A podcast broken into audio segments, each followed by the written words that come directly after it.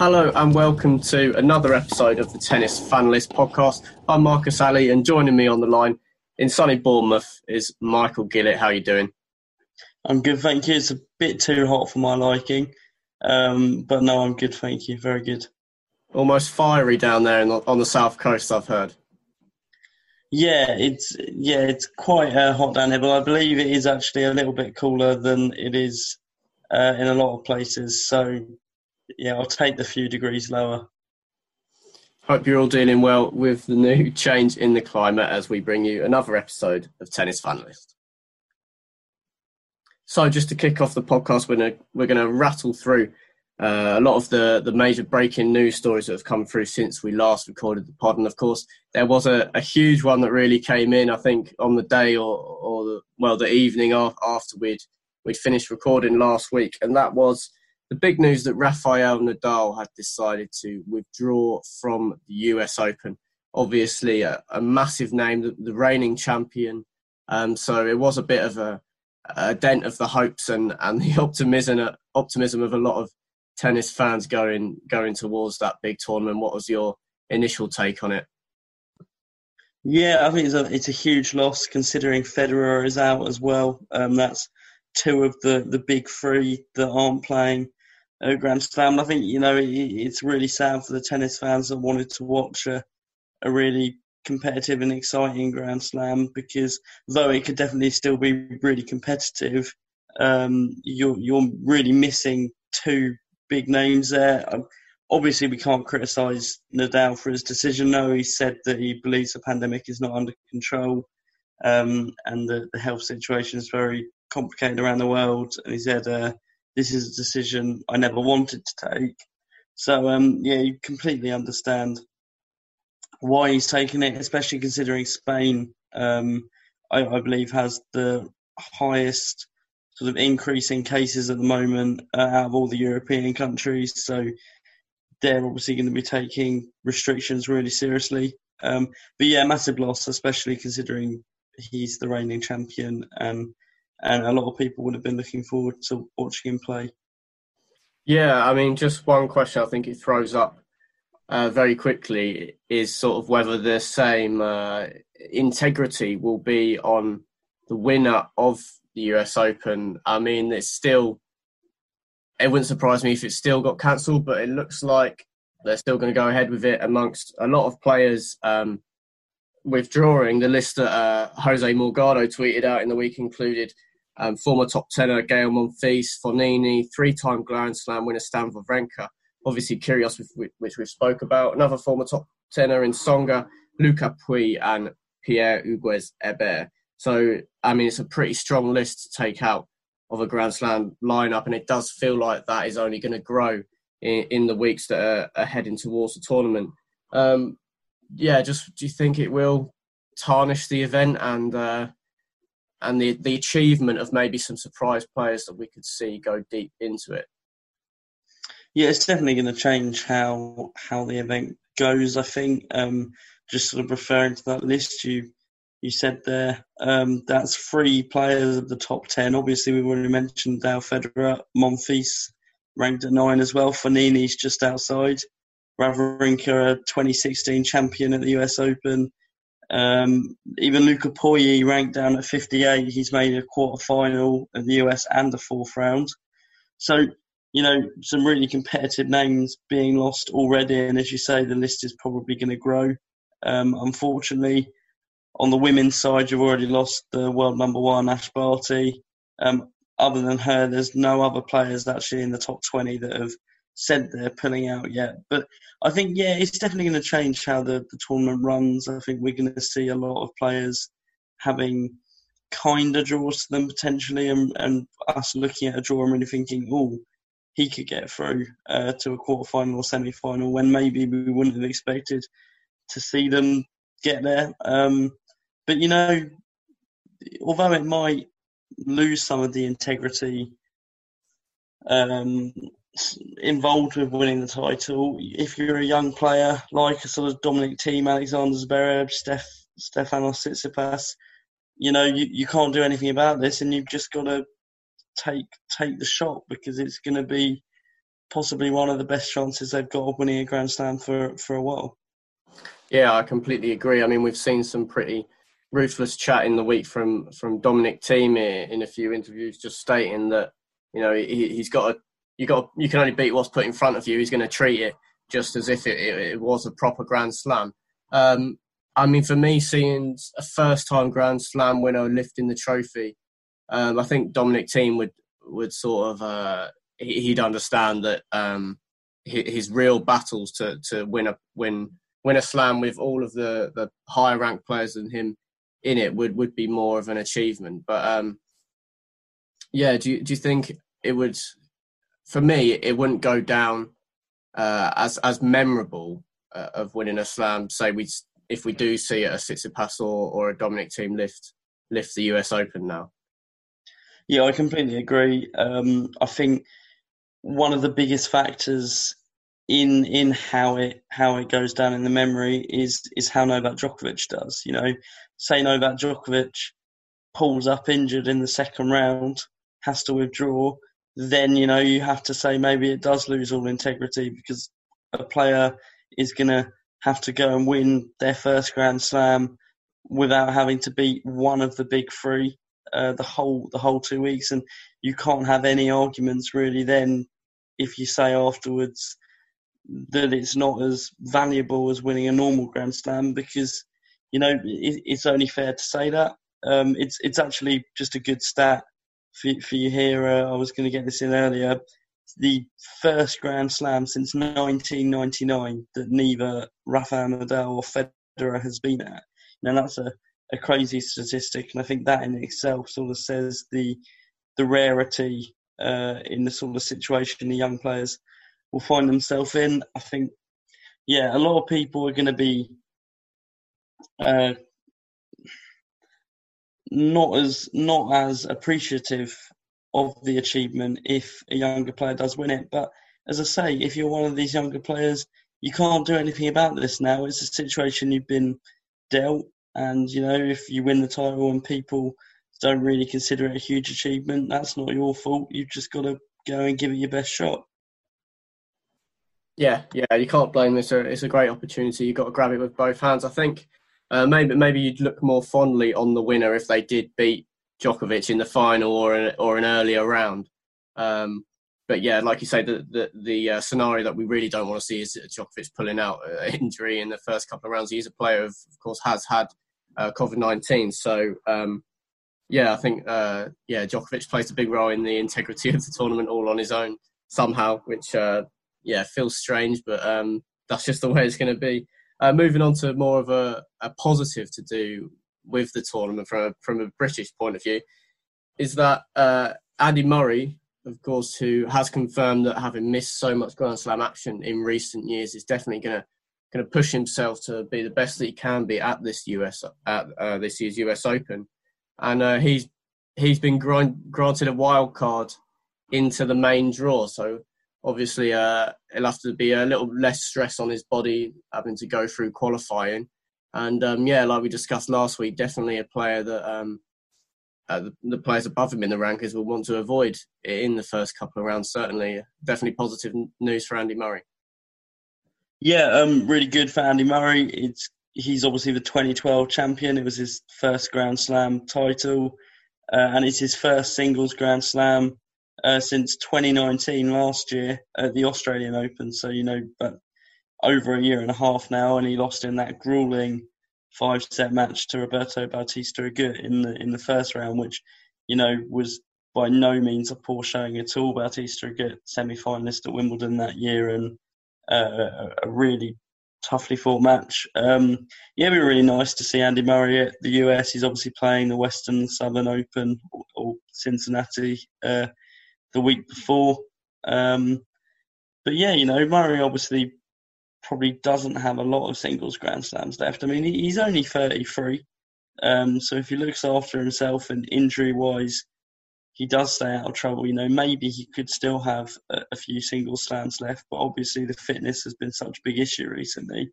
But no, I'm really looking forward to seeing Andy Murray at the US. And as we've already spoken about, because a lot of the big players are pulling out, you never know. Andy Murray could actually have a really good chance of going quite far in the US if the draw's kind to him.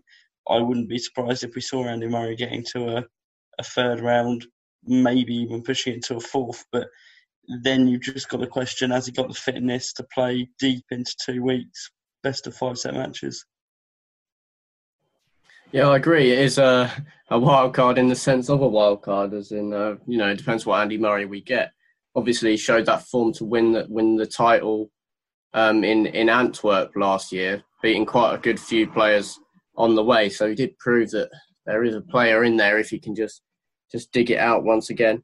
Um, moving on and a bit more ATP Tour news, and uh, sadly, it was another another cancellation we have to talk about and this was of the the Madrid Masters. Um, so obviously we had Washington cancel, which was meant to be, I mean, around this time, and uh, so there was going to be the Western Southern Open, one Masters, and then two in between the US um, and the French Open. So the, the, the latter of that was the Rome Masters, which uh, at the moment is still looking to go ahead directly before the French, but just before then would have been the Madrid Masters, uh, of course, another clay tournament.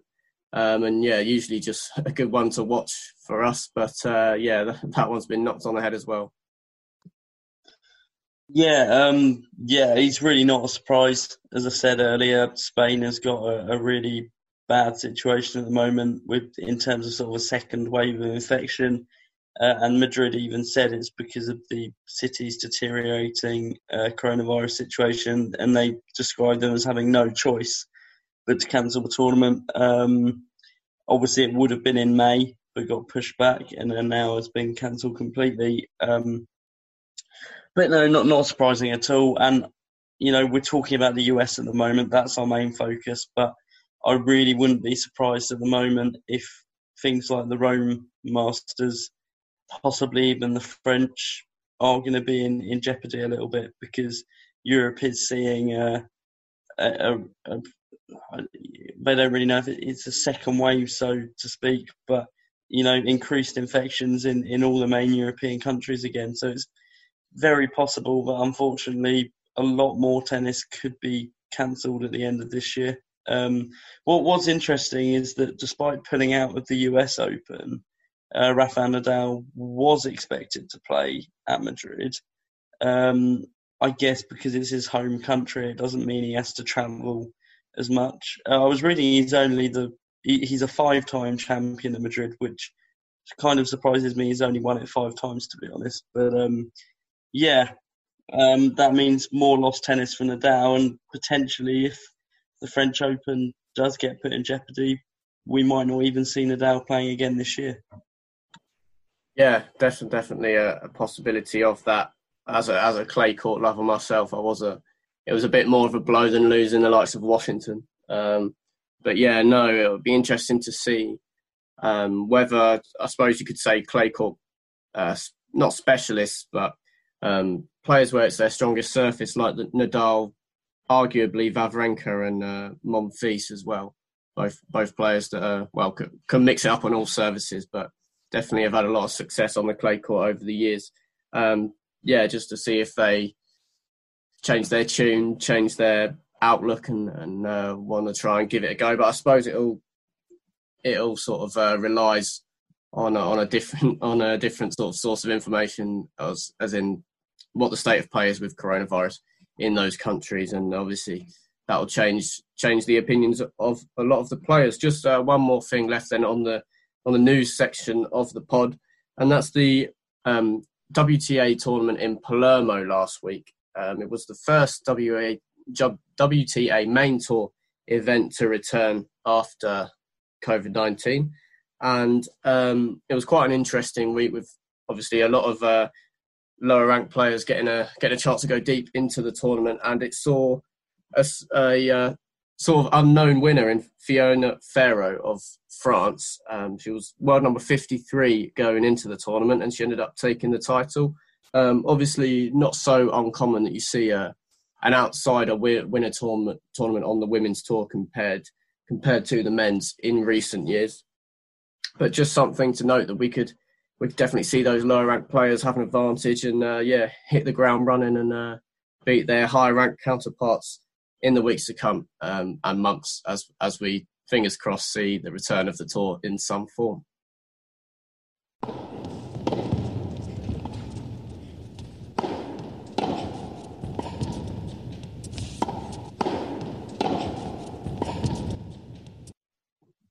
So just to mix it up from last week, this time it's going to be me as the quiz master, giving Michael a few uh, trivia questions, and then uh, he's going to profile an up and coming player for you, listener. Uh, so, Michael, just to kick it off with the first question, it's in two parts, and the first one is Andy Murray won Wimbledon for the first time in 2013. Who did he beat, and in how many sets? In in the final. Yeah. Will he be Novak Djokovic in the final? Uh, in it, it wasn't straight sets. I'm trying. Um, was it five? No, I'm going to say four. Straights, I'm afraid. Was it straights? Yeah, six four seven five six four, something like that. Yeah. Yeah. Okay. No. Yeah. Now you say that. Yeah, I, I had a feeling it wasn't a, a long five setter. Um, but yeah, okay, fair enough. Yeah, it was. He still had to grind out every set, but um, yeah, mm. obviously didn't take a set off him. Uh, and also, just another question related to that: How old was he at the time, Murray? Okay, so I know that he's thirty-three now, and this was 2013, so seven years ago. 26, that right? Uh, I don't know when his birthday is, because it might have happened, but yeah, 26. Yeah, correct, 26. Yeah, yeah well done. All right, second question. Uh, I've sort of copied you from recent weeks. So I want you to order these three players in uh, chronological order from their rankings. So go higher. Um, yeah, so sort of like the best to the lowest. Yeah. Okay. Um, right. So the three players are Luca Pouille of France, Feliciano Lopez of Spain, and Alexander Bublik of Kazakhstan. So Luca Pouille, um, Lopez, and Bublik. And this is on current ranking or highest ranking? Current. Current ranking, okay. So Feliciano Lopez has still got a couple of titles uh, counting in his points because obviously he won Queens last year. I would expect, can't think what, but I would expect he probably has one or two other titles uh, currently counting in his points. So he's probably.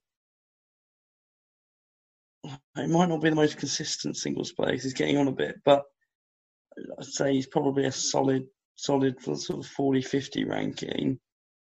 Luca Pouille has had some very good um, well, actually, I know what Luca Pouille's ranking is because I said it earlier. It's 58 because it's on the list of uh, players that are withdrawn.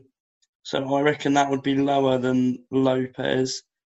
Bublik is quite a good, consistent tour player. Hasn't really stood out a lot in big tournaments, but has definitely. You know what? I, I reckon that's a little bit of a trick. I reckon it's going to go Bublik, Lopez, Pouille. Yeah, smashed it. cool. I'll take that. yeah, that. so you've got Bublik is 51 in the rankings. Lopez is 56 and Luke mm-hmm. is, is 58. Obviously, has been in the top 20, 25 consistently in a few years, but in the last few years, but dropped dropped down this year. Yeah. So yeah, Bublik, Pouille, and Lopez. It is a little bit of a shame uh, that Lopez. I know obviously he's had a brilliant career, but it's a shame that he's just outside the, the top 50 because if you remember what he showed us at Queens, the potential that he has, especially on a grass court, is just world class. And you'd think, even at this age, watching him last year at Queens, you would think, surely he's better than his ranking says. Yeah, I mean, maybe at his age, he's got to pick the tournaments that he can sort of turn it on for. He must be 37, 38 by now. Um, but yeah, no, he has been it has been great to watch over the years. Also, a, also a tournament director now, I believe. He, uh, I believe he is. It, he might even be Madrid that we were talking about. He's. I know he he, he directs a couple of tournaments, I think. All right, clearly uh, friends in higher places than for Lopez. Um, but yeah, so moving on, this is going to be Michael's up and coming player. Who are you going with this week? So this week uh, I'm going for Novak Djokovic's compatriot, uh, Miomir Kecmanovic. I hope I say his first name correctly. Um, so Serbian, as I say. Um, he's only 20 years old, so still very young, but he's been on the tour a good couple of years now. Uh, and he's at the moment he's ranked 47th, so just inside the top 50, and he's actually at a career high at the moment. Uh, so, you know, it's not like he's peaked as a teen and he's falling down. He's still very much on his way up. He's got a, a career main tour record of 32 wins and 29 losses, which I think is quite quite impressive for a 20 year old, considering that a lot of those matches he would have been an underdog in as as a teenager.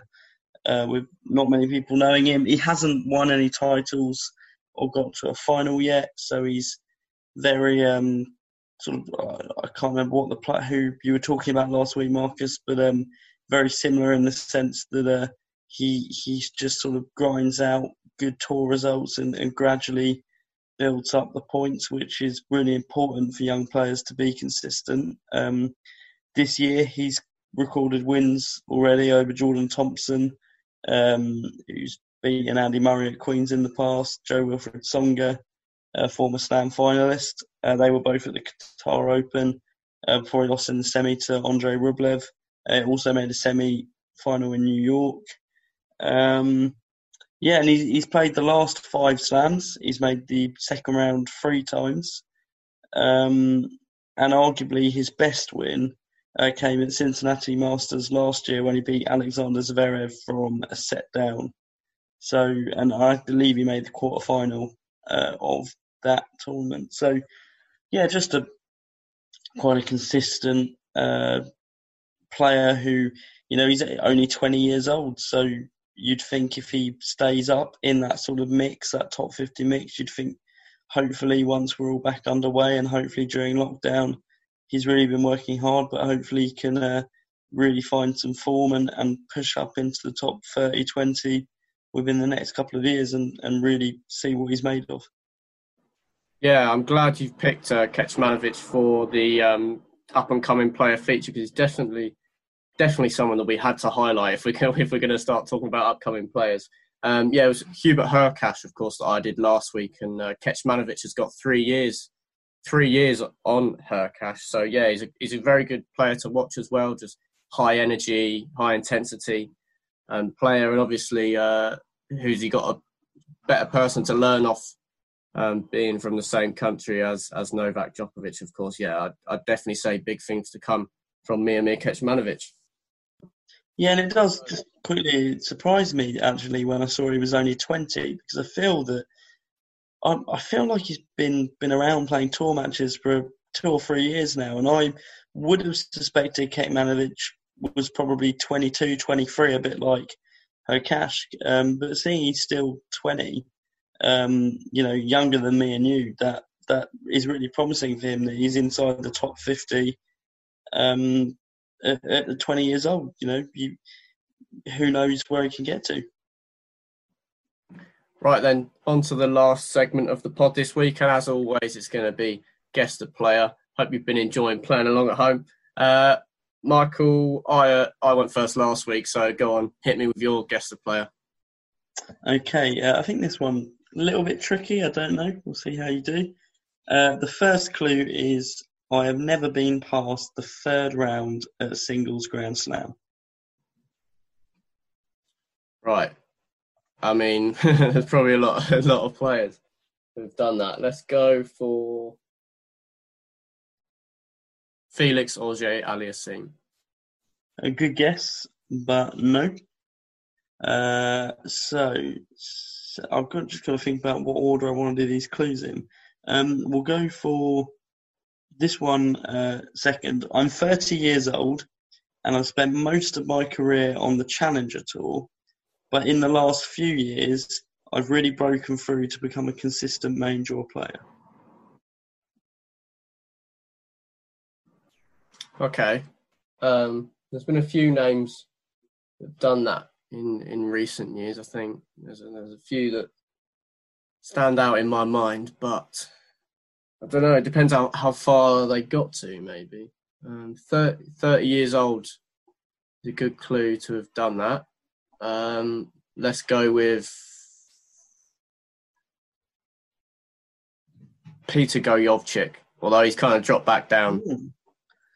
Yeah, a great pronunciation. Definitely a good point for that. Um, a name that I've never been able to pronounce, but I have not chosen him mainly because I can't pronounce his name. Uh, but it's a, a good guess. I, I, definitely take my hat off to that guess. Um, the second clue, I am currently ranked 67th in the world, and my career high of 56th came in April last year after I won an ATP Tour title. Oh, he won a title. Right, he's really turned up on the big stage then. I was going to say um, Mikhail Kukushkin popped into my head, but he's definitely been higher than 56. Ross, he's won a title, but his career high is only 56. Jiri Vesely. Vesely is can't be 30 years old, surely. I don't know. He's won a title this year. That's where it mainly came from. Yeah. No, uh, the I uh, the title was last year.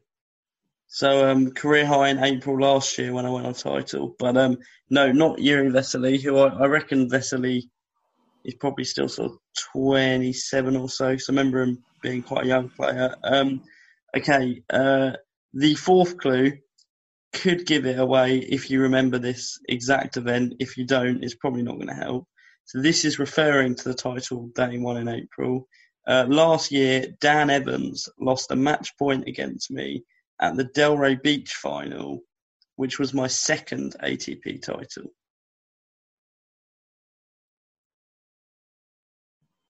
So it's whether you remember Dan Evans losing a match point in an ATP Tour final at Delray Beach last year. Mm, that title has, has slipped my mind, I have to say. Um, this is a good one. I sort of struggle when I don't know what country they're from. I think with this, uh, right? Yeah, I thought I would avoid that this week. Yeah, right. But it definitely does narrow it down a lot when you include a nation. Oh yeah, I think I've got it now. You got it. I think so. Don't know if he's thirty years old, but he's been around a while. Is it Radu Albot? Well done. That's a very good, very good shout from you. Um, and yeah, that's Correct. The last clue uh, was going to be I'm the top ranked player of my country, with the second highest ranked player from my country being ranked outside the top 700. So I think that wouldn't have given it away, but you would have thought it's a player from a very obscure country, and obviously Radu Albot is from Moldova. Um, which actually, when I started doing this, I wasn't sure if Radu Albot was from Moldova or Romania, but um, yeah, he's. I, I, was reading that he's the only person from Moldova to ever win an ATP Tour title. Fair play, Radu, flying the flag very well for his country. Right. Did just... you get that from? Did you get that from remembering him beating Dan Evans? Then I remember he won a title. Um, yeah. Yeah. Uh, and then I don't know. I don't really remember him beating Dan Evans. No, I don't. But yeah, he, he had a very good 2019. I remember that. Yeah. Right then, for my guess the player this week, the first clue is a career high of 26. Okay. Um, it's a been up there, but not quite so challenging the top 10.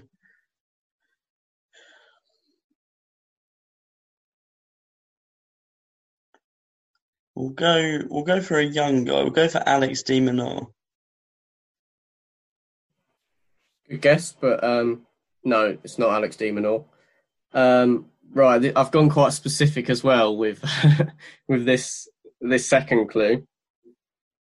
It is I lost the Paris Masters final in 2017 after taking the first set. So he's been in a Masters final. But oh,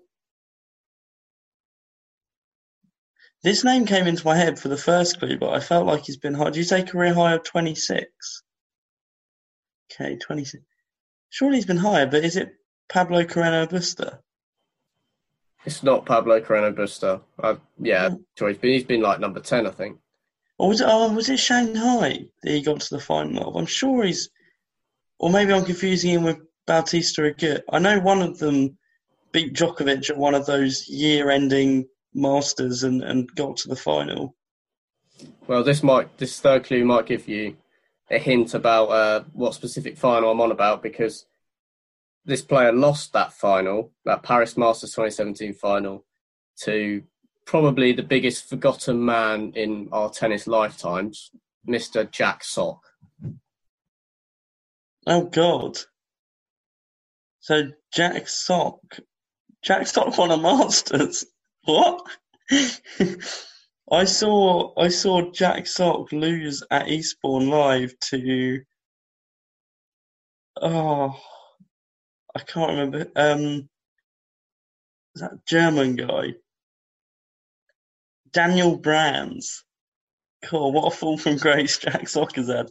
Okay, um so there was a Masters final that Jack Sock won and he beat a player who's only ever got to 26th in the world. This has really escaped my memory. Um,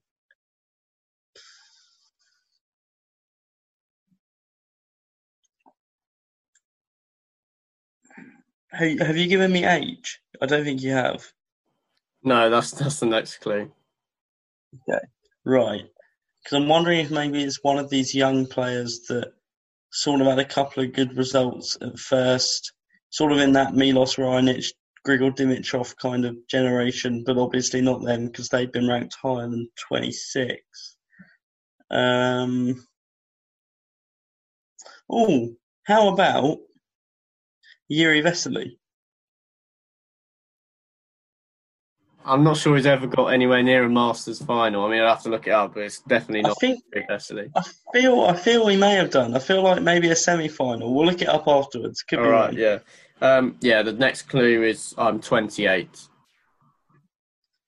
28. Um, did you tell me what year the Paris final was? Yeah, 2017. 2017. So it would have been 25 or 26. Um, I've got a feeling maybe it was uh, quite a. I don't know why, but I feel it's quite a big serving player. Um, maybe I'm. I don't know, but then maybe I'm just confusing that because Jack Sock obviously was quite a big server. Um, I do remember Jack Sock being at the O2 finals that year. So, but I can't remember who he beat in. Oh, you might have double bluffed me because we've talked about him a little bit. But 28, no, he's probably younger than that, but I'm going to go for Luca Pouille. No, it's not. Incorrect. Uh, the fifth clue um, is I'm Serbian. Okay, Serbian, so not Djokovic, not Kecmanovic. Um, oh, it's going to be, yeah, I remember now him getting to a Masters final. I think, I might sound stupid if this is wrong, but I think it's Filip Krajinovic. Yeah, correct. Got it. Yeah. Clue. Filip Krajinovic, yeah. Actually, Yeah. my- one of a players a player that I really like to watch actually Krajinovic. Um, sort of been hovering around the sort of 30 mark last couple of years. I think he's currently 32. Had a Um, lot of injury problems, I think. but would pardon? I think he's had some quite long term injury problems. Yeah, yeah, yeah. He fell out of the top 100 and had to come back in. But no, yeah, it just looks one of those players that really, really enjoys playing the game. And um, yeah, no, good player to watch it. Krajinovic, um, yeah, of Serbia. Another another player that would have been a good guess who has also made a Masters final as, and is from Serbia is uh, Dusan Lajovic. But yeah, obviously. Uh, that's good. Lucky, lucky that Krajinovic came to my head first because I reckon if Lajovic had popped in before Krajinovic, if I was deciding between the two of them, I don't know. No, I reckon I would have gone Krajovic because now, as soon as I thought his name, I did think yeah, possibly. But imagine that. I, I, Jack Sock, Filip Krajinovic in a Masters final. That's a great choice from you because that's a very good uh, clue there because I think that's escaped the memory of a lot of tennis fans. Yeah, Paris one of the one of the last ones before the ATP final. So often a few players pull out or they're saving their best game for the ATP Tour Finals, which is coming up. But yeah, so the guest of players this week, Radu Albot and Filip Krajinovic. Thanks for listening to the Tennis Fanlist podcast this week. Just a little plug to finish. You can follow us on Twitter at Tennis Fanlist. We're nearing a very big landmark in followers over there. Um, so thanks for joining me this week, Michael. We'll catch up soon. Thank you for having me on. Thank you for listening, guys.